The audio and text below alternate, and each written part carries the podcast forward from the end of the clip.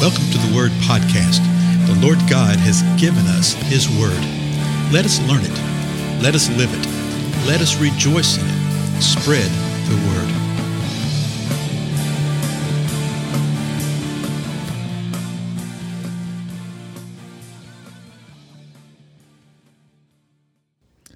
Blessings, everybody. This is Dale. Thank you so much for joining with me today on the Word Podcast. We're continuing through the book of Acts. We're in the second chapter. And remember what happened? The Holy Spirit had come upon the people that were in the room praying, and they began to speak with new tongues and languages they did not know. And it caused quite a ruckus, and it was apparently a loud uh, event that was happening uh, because the people in Jerusalem heard it started gathering around.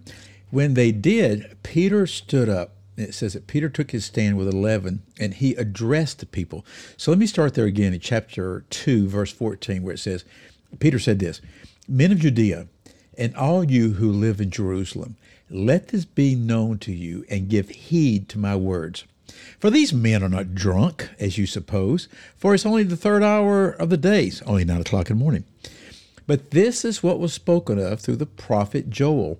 Now let me stop here. Then from verses 17 through, I'm scrolling down, 21.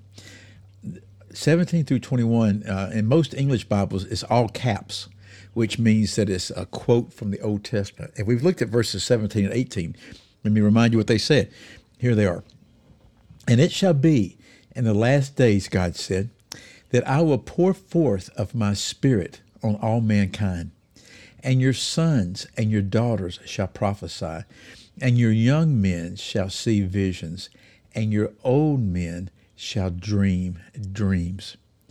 Even on my bondservants, both men and women, I will in those days pour forth of my spirit, and they shall prophesy. So we looked at that in the uh, previous episode. So Joel says, uh, well, Peter, quoting Joel, says uh, that uh, all of mankind, that the Lord will pour forth His Spirit on all of mankind. But then he defines it in verse 18 even on my bond servants. And a bond servant is one who, in, in vernacular of the new covenant in our day, we would say that he is saved. They repent and confess and called upon the name of the Lord for salvation. And so the Lord is going to pour forth his spirit. Now, when Peter quotes this passage from Joel is interesting because he says, This is what is happening. Hey, this is what is happening. These first two verses is what was happened and is what does happen. Okay? The next three verses, well, the next two verses actually, uh, are things yet to come. But see, Peter didn't know when they were coming. And he didn't know it's going to be close to 2,000 years so far now, and they haven't come yet. You know, well, you're thinking, what are you talking about? Let me just read them. Here's Acts 2, verses 19 through 20. Peter speaking the same thing from Joel. He's still quoting Joel, the same passage. And it says this And I will grant wonders in the sky above and signs on the earth below blood and fire and vapor of smoke. The sun will be turned into darkness and the moon into blood before the great and glorious day of the Lord shall come. And then let me just read the last verse. And it shall be that everyone who calls on the name of the Lord will be saved. So let me deal with verse 21, that last verse right there.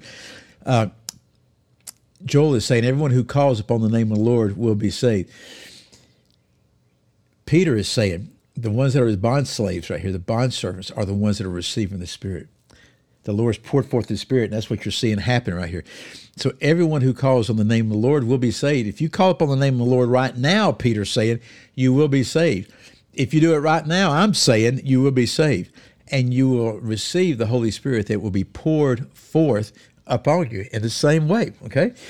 Now, these two verses right here about the, the, that the Lord will grant signs and wonders above uh, wonders in the sky above and signs on the earth below. And he says, blood and fire and vapor of smoke. Well, what is all that? And then verse 20, the sun will be turned to darkness and the moon into blood. Oh, ho, ho, and we should be going, wait, wait, wait. I know what that is. I know what that is. And then he defines it before the great and glorious day of the Lord shall come. It's a day of the Lord passage. We've talked about the day of the Lord a lot, particularly within the reference to the Olivet Discourse, Matthew uh, 24, 25, Luke 21, Mark 13. We spent a lot of time on that in this podcast, and I refer to it all the time. And so that's what he's talking about. He's saying that what you're seeing right now was prophesied by Joel. He said the Holy Spirit will fall. That's what's happened. And here's what's going to be coming the sun, moon, and stars are going to turn dark and there's going to be wonders in the sky, and there's going to be signs on the earth, and there's going to be blood, and there's going to be fire, and there's going to be vapor of smoke. There's going to be all this stuff. And the, the prophets all spoke about the day of the Lord, about the day of the Lord. We haven't experienced the day of the Lord yet. The day of the Lord is yet to come. You know, sometimes people have a hard time with this. They think, well, you know, what are these wonders going to be? Well, the wonders in the sky, he sort of defines for us that the sun will be turned to darkness, the moon into blood, and then uh, Jesus tells us that the stars will fall from the sky. And of course, in our fine, enlightened scientific mindset, we think, well, how in the world can that happen? I got an answer for you. I got a lot better answer now than I had two or three years ago, you know? Because, you know, two or three years ago, I, and I still believe this, you know, you, you believe things by faith, right? You believe things by faith. And you know that God can do anything. He spoke it all into existence. He can eliminate it all, you know, with uh, with a word. Okay, but here, here's what I've learned. And I'm just going to put it in the form of a question and let it linger, let it hang in your spirit. What if what we believe our understanding about the sun, about the moon, and about the stars, what if that understanding is incorrect? Okay? What if we what what if what we think we know is not so?